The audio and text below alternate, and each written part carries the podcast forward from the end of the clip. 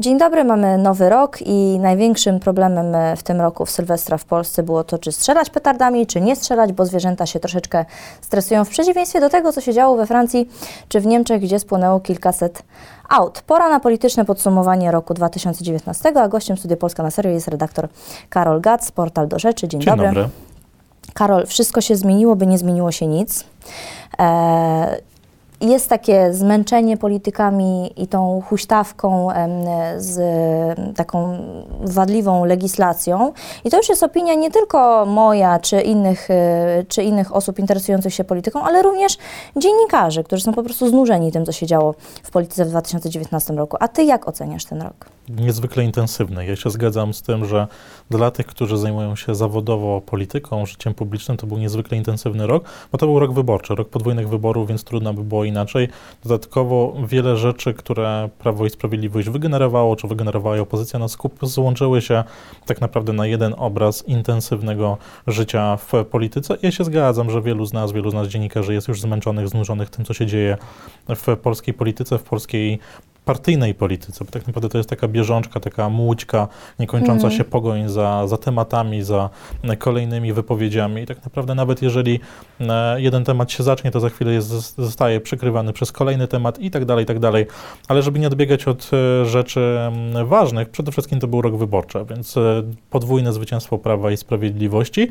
I tak naprawdę w 2020 roku będziemy mieli e, zamkniętą klamrę. Mhm. Mówię oczywiście o wyborach prezydenckich. Wtedy się dopiero rozstrzygną wybory parlamentarne. Dlaczego? Bo Prawo i Sprawiedliwość, chociaż zyskało ponad milion głosów, to tak naprawdę No nie zwiększyło swojego stanu posiadania w Sejmie. No właśnie, za chwilkę sobie to podsumujemy i na pewno wrócimy do wyborów e, prezydenckich, które będą jakby kul- kulminacją tego e, maratonu wyborczego. Tylko jakbyśmy sobie próbowali to ułożyć chronologicznie, no to musimy zacząć od 2018 roku, kiedy były wybory samorządowe, ale jakby tutaj już e, przechodzimy sobie zgrabnie do 2019. Mamy wybory mm, europarlamentarne, utworzenie koalicji europejskiej, potem koalicja europejska rozbija się na koalicję obywatelską, koalicję polską, czyli mamy takie fantastyczne nawrócenie PSL-u e, i do tego jeszcze jest e, e, lewica.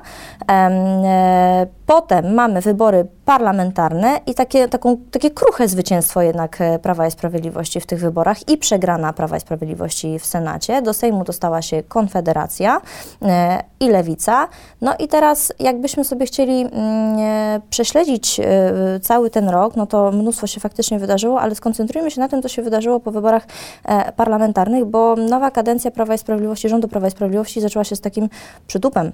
E, Mieliśmy próbę zniesienia 30-krotności składek ZUS, mieliśmy podwyżkę akcyzy na alkohol i wyroby tytoniowe, e, mieliśmy transfer środków y, z Funduszu Wsparcia Osób Niepełnosprawnych na 13 emeryturę, mamy podatek cukrowy, mamy podatek od reklam suplementów diety, mamy podwyżki cen energii. Coś jeszcze, o czymś zapomniałam? Kwestia wywozu śmieci, do Kwestia tego jeszcze wywozu śmieci, 30-krotności, tak. bo nie wiem, czy wymieniłeś. Było, tak, 30-krotność, była. więc to jest no i tak... oczywiście bieżące problemy, czyli afera Banasia, e, sprawa ustawy dyscyplinującej sędziów, więc niewątpliwie Prawo i Sprawiedliwość zaczyna rok z przytupem albo z zadyszką, zależy z którego punktu widzenia e, spojrzymy. I ja się zgadzam z tym, że to jest słaby albo raczej trudny początek nowej kadencji. Kadencji, która przecież e, miała być inna, miała być zupełnie inna, bo przecież musimy się cofnąć jednak do wy- wyników wyborów parlamentarnych.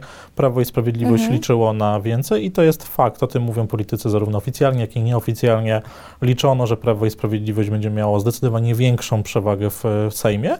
No i oczywiście, że nie straci Senat. Senatu. Senat jak najbardziej, ale umówmy się, Senat jeszcze w obecnej konfiguracji można obejść. On nieco jest e, symboliczny w naszym ustroju parlamentarnym. Oczywiście opozycja zyskała pewne paliwo polityczne, wiadro w żagle przynajmniej na trochę. Najlepiej, najlepiej to, że to jest takie symboliczne e, w naszym systemie legislacyjnym. Widać chociażby po tym projekcie znowelizowania podatku akcyzowego, gdzie e, bardzo wadliwy projekt przeszedł właśnie przez e, Sejm, poszedł do Senatu. W Senacie całkowicie ten projekt odrzucono, więc on wrócił do Sejmu i w Sejmie został przyjęty. Czyli akcyza od nowego roku na alkohol i wyroby tytoniowe wzrosła. To prawda, Senat mógł się przecież zachować inaczej, mógł przeciągnąć pracę i wstrzymać się tutaj pracę nad ustawą na 30 dni, bo takie ma uprawnienia i tego się zresztą spodziewała część komentatorów. Niemniej jednak nie łudźmy się, w Senacie tak naprawdę nie pracuje się nad prawem, no to jest izba jak każda inna w naszej rzeczywistości politycznej, czyli po prostu bieżąca polityka.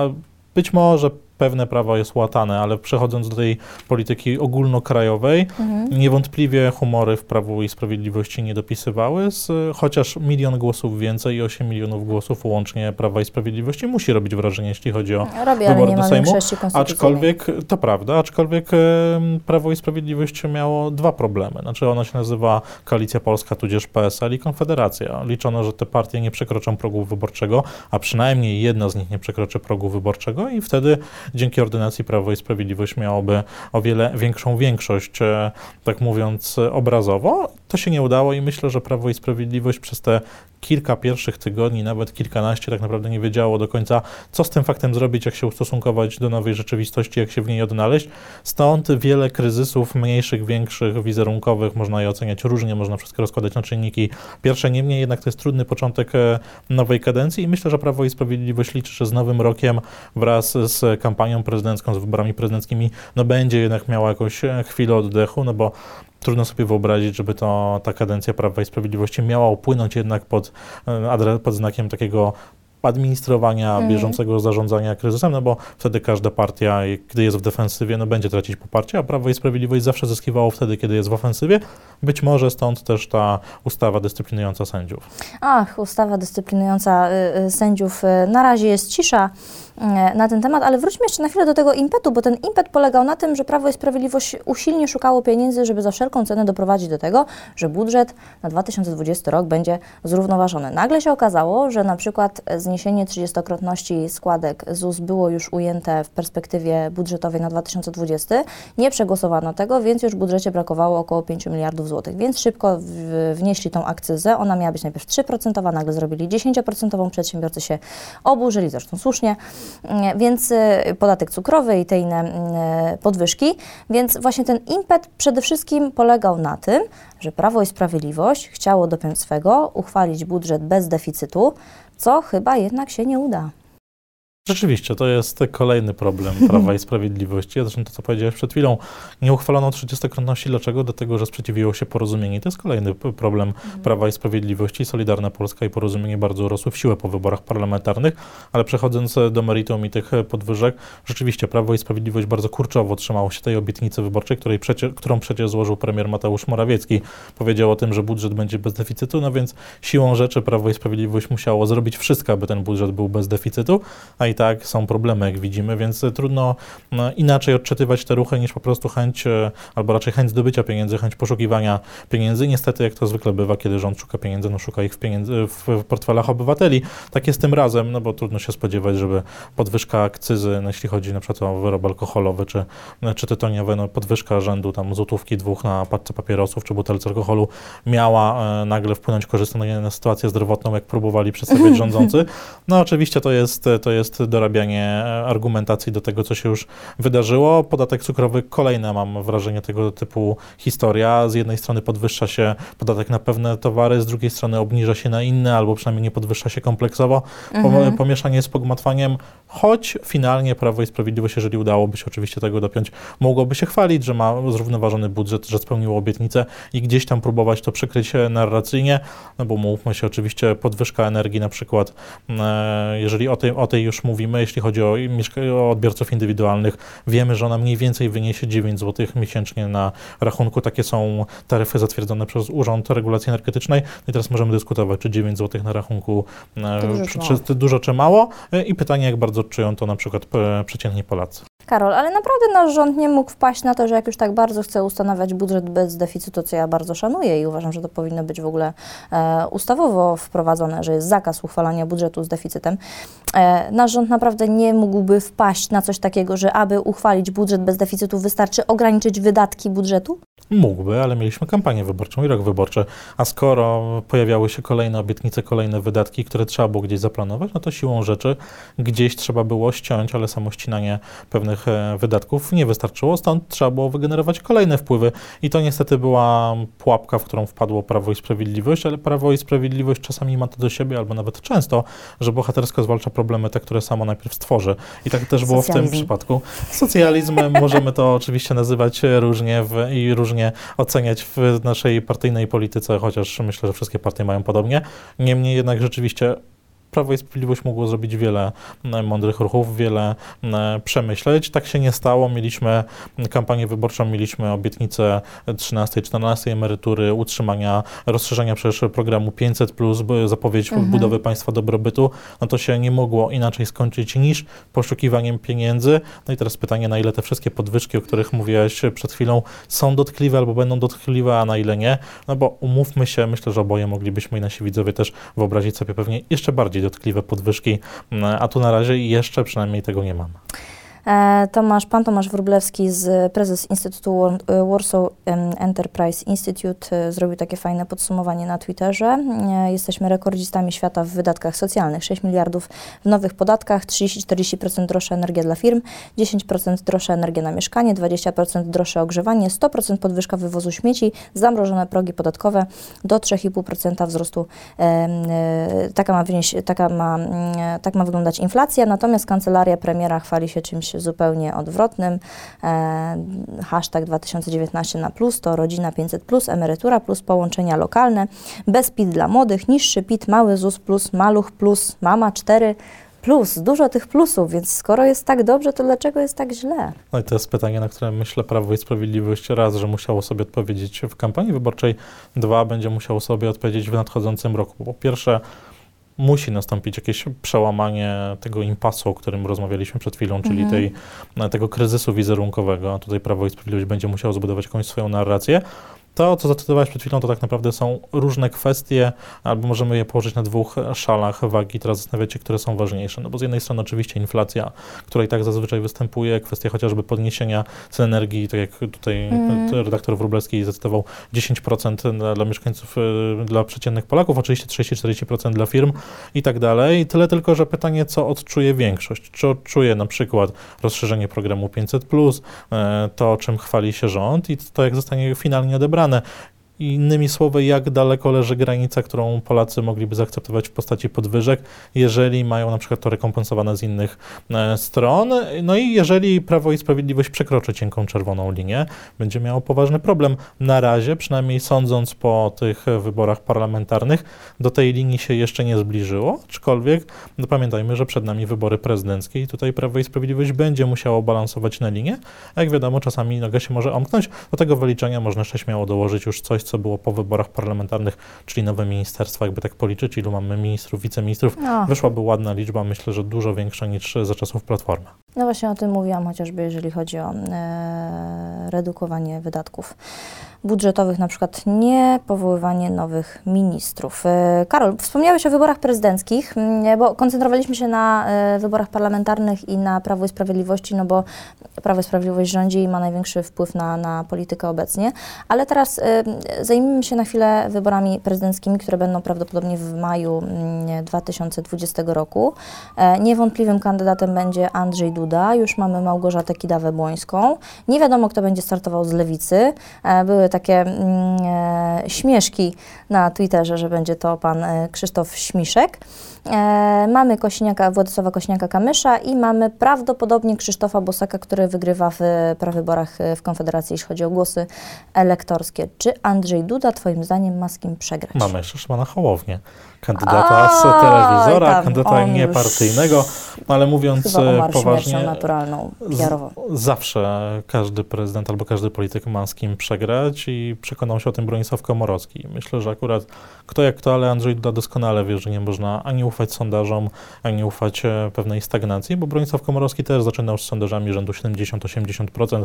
Były wezwania, aby rozstrzygnąć wszystko w pierwszej turze. Andrzej Duda pokazał, cofając się na chwilę o 5 lat, że cięż, dobrą kampanią, ciężką pracą można wygrać i myślę, że teraz nie zbagatelizuje swoich potencjalnych e, kontrkandydatów, ale rzeczywiście patrząc e, na to, kto do tej pory wystartował, kto prawdopodobnie wystartuje, teoretycznie Andrzej Duda ma moim zdaniem największe szanse na zwycięstwo. Ja jestem zwolennikiem tej tezy, że będzie druga tura. Ona raczej nie zakończy się jakimś e, wysokim zwycięstwem urzędującego prezydenta, ale to też jest, to też jest kwestia tego, jak wygląda druga tura. Dwóch kandydatów pewnie będzie mniej więcej poparcie zbliżone, różnica kilku punktów procentowych, aczkolwiek e, nie wydaje mi się, żeby wszystko się rozstrzygnęło w pierwszej turze, choć wiem, że są takie głosy. Rozmawialiśmy zresztą przed programem, sama mówiłeś, No tak, że, ja uważam, że że uważasz, że się rozstrzygnie w pierwszej turze. Wystarczy, że pani Małgorzata Kidawa-Błońska odezwie się na debacie. Na przykład, choć gdyby to się rozstrzygnęło w pierwszej turze, to myślę, że podatnicy byliby zadowoleni. E, aczkolwiek, e, już mówiąc poważnie, każda partia poszczególna Nie wiem, czy podatnicy byliby zadowoleni, jak będzie prezydent z Prawa i Sprawiedliwości, który będzie każdą podwyżkę podpisywał. E, Z drugiej strony, gdyby był, i tutaj też przechodzimy płynnie, gdyby był kandydat opozycji, który bardzo by utrudniał rządzenie Prawu i Mm. Sprawiedliwości, zależy oczywiście, kto by to był, też by nam się to odbiło na życiu politycznym dość No duże tak. turbulencje, więc pewnie byłoby więcej kłopotów. No ale mówiąc już e, poważnie, wybory prezydenckie będą rozstrzygać wybory parlamentarne. Moim zdaniem Andrzej Duda je wygra. Urzędujący prezydent cieszy się rzeczywistym poparciem społecznym, objechał wszystkie powiaty w Polsce, więc bardzo duży sukces, duża praca u podstaw. Jest lubiany, co widać po tych e, spotkaniach. Oczywiście można Mhm. zarzucić, że to przychodzą sympatycy, ale prezydent Andrzej Duda chyba dobrze się e, czuje w tłumie. E, Urzędujący prezydent ma też tę przewagę, że może sobie kalendarz skroić idealnie pod wybory. On będzie planował aktywność, Tak. może dostosować spotkania międzynarodowe i tak dalej, i tak. Z drugiej strony łatwiej się oczywiście atakuje urzędującego prezydenta, tylko teraz zobaczmy, kogo mamy naprzeciw. No, mamy Małgorzatę Kidawę-Błońską. Która jak jedzie w teren, to chyba spotyka się sama ze sobą. Spotyka się sama ze sobą, ale też ma wiele wpadek. Oczywiście z wpadek można się śmiać, wpadki nie muszą przeszkadzać. Przekonał się o tym Rafał Trzaskowski. Wydawało się, że bardzo dużo wpadek, tymczasem wygrał w Warszawie. Jeśli chodzi o e, panią Małgorzatę Kidawę-Błońską, mam, mam wrażenie, że zadziała mechanizm e, głosowania byleby nie na Dudę. Po prostu. Ona nie reprezentuje tak naprawdę sobą żadnej mm, konkretnej A propozycji powiesz mi, co reprezentuje sobą teraz Platforma Obywatelska? No właśnie dokładnie to samo reprezentuje sobą dokładnie to, co reprezentuje sobą No właśnie, pani Małgorzata to- Kidawa-Błońska, czyli tak naprawdę Platforma Nic. jest teraz taką bezideową, bezkształtną masą, można powiedzieć wręcz upadłościową, w której nie wiadomo o co chodzi, w którym kierunku chce iść. I tak naprawdę no jest największą siłą opozycyjną, ma strukturę, ma jeszcze pieniądze, a tak naprawdę nie do końca wiadomo, co z tym faktem Ale zrobić. zobacz, jak to topnieje. E, To prawda i Małgorzata Kidawa-Błońska właśnie taka jest. Z jednej strony dobry wynik w Warszawie, no ale to Warszawa, więc bastion Platformy. Mhm. E, Wykręciła ponad 400 tysięcy głosów. Oczywiście prawybory w Platformie były farsą. Zobaczymy, Mhm. jak się potoczy ta kampania, choć jeżeli potoczy się tak jak te kampanie poprzedniej Platformy Obywatelskiej, to sukcesu nie wróżę. Potem płynnie przechodząc oczywiście Władysław Kośniak-Kamysz, który chce gdzieś budować racjonalne centrum.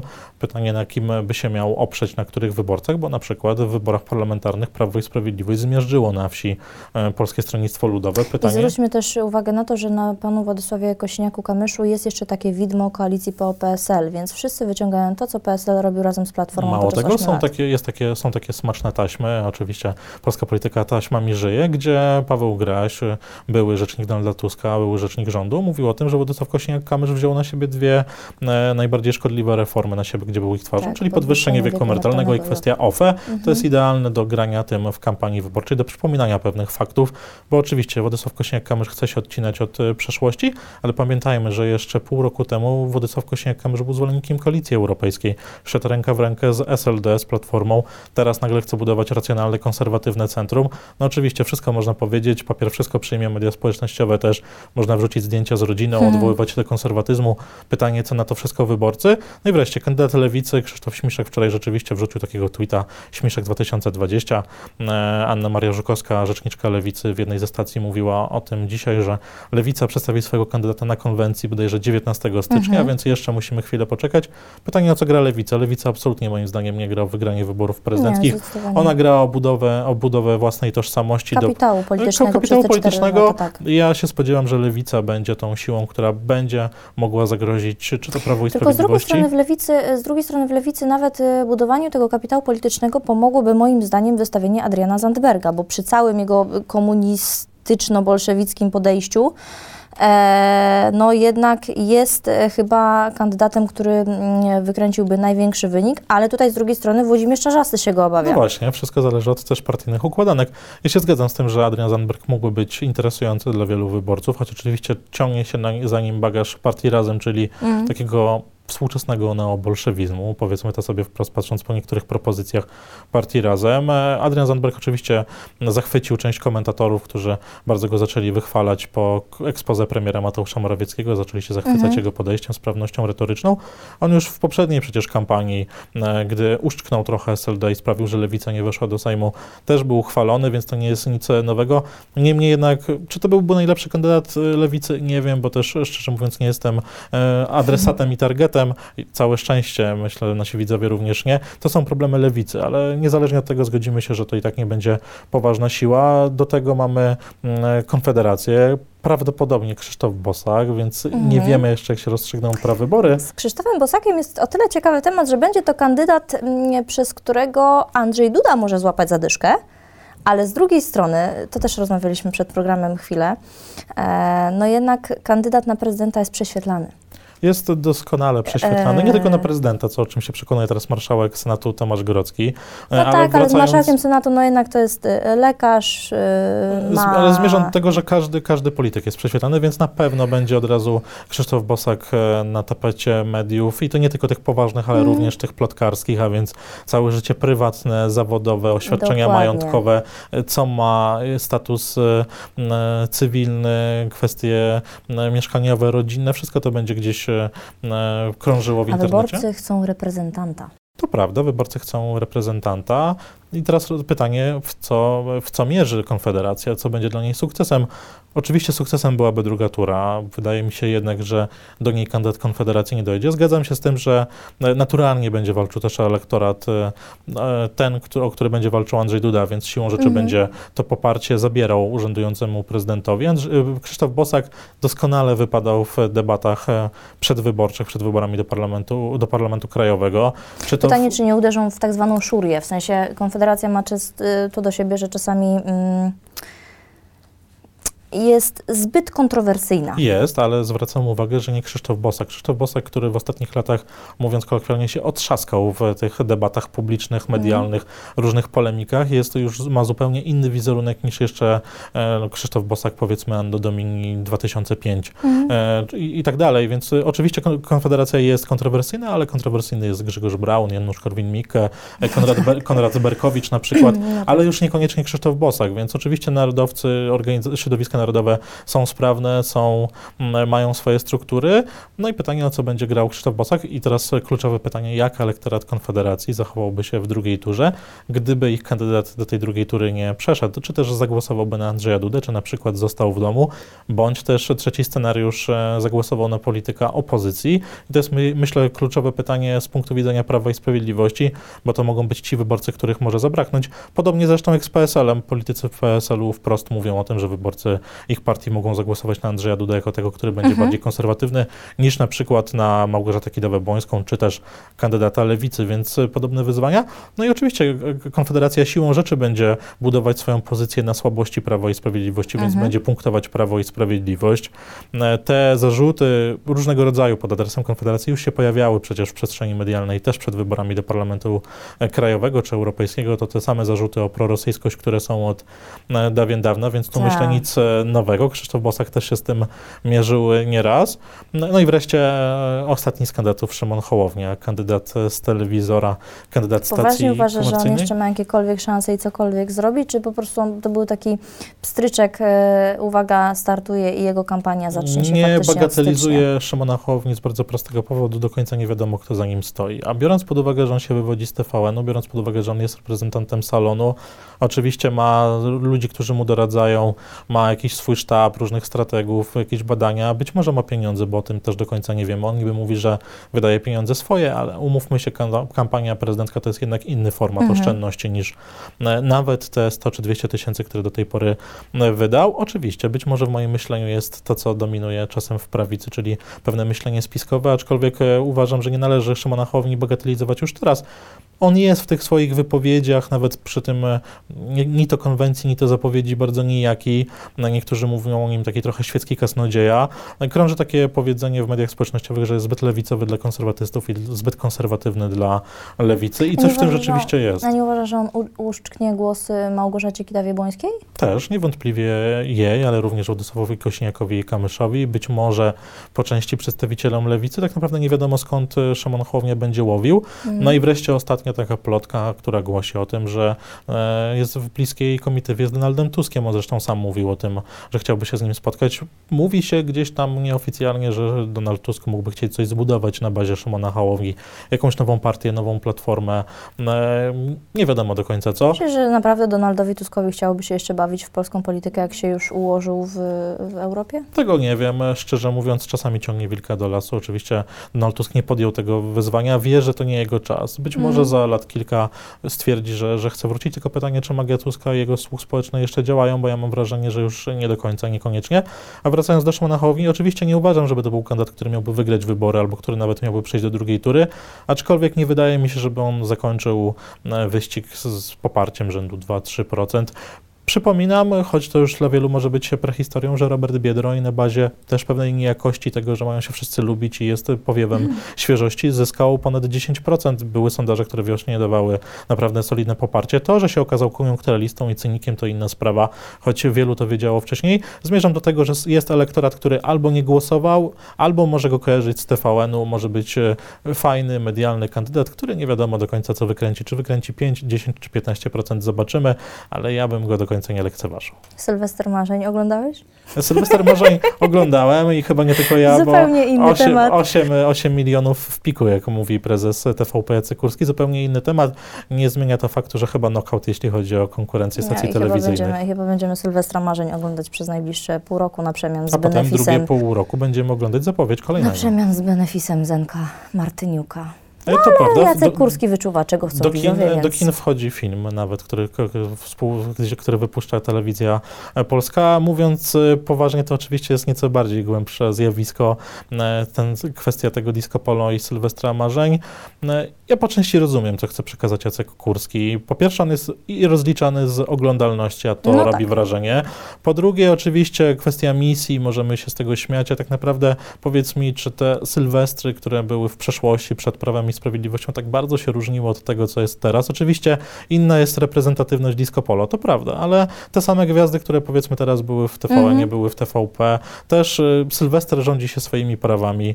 E, muzyka disco polo również, ja tego nie bronię, bo ja też nie jestem adresatem, za bardzo szczerze mówiąc nie słucham, nie oglądam. tylko na weselach. E, No właśnie, a przecież doskonale wiesz, że na weselach byłaś na niejednym, ludzie się najbardziej bawią przy disco polo, niby nikt nie słucha, nikt nie A ogląda. każdy zna A teksty. każdy zna teksty, ja już byłem też na kilku ostatnio i też tak się zawsze składało, ale oczywiście mm, to jest też próba pewnego odbicia i takiego psztyczka w nos, a jak widać jest to skuteczne. Oczywiście kwestia informacji o tym e, to jest zupełnie odrębny temat, Mhm. ale mam wrażenie, że, że prezes Kurski dobrze wyczuł e, nastroje, a jeżeli ktoś był, e, komuś to nie odpowiadało, to koncert noworoczny tradycyjnie z Wiednia też był transmitowany.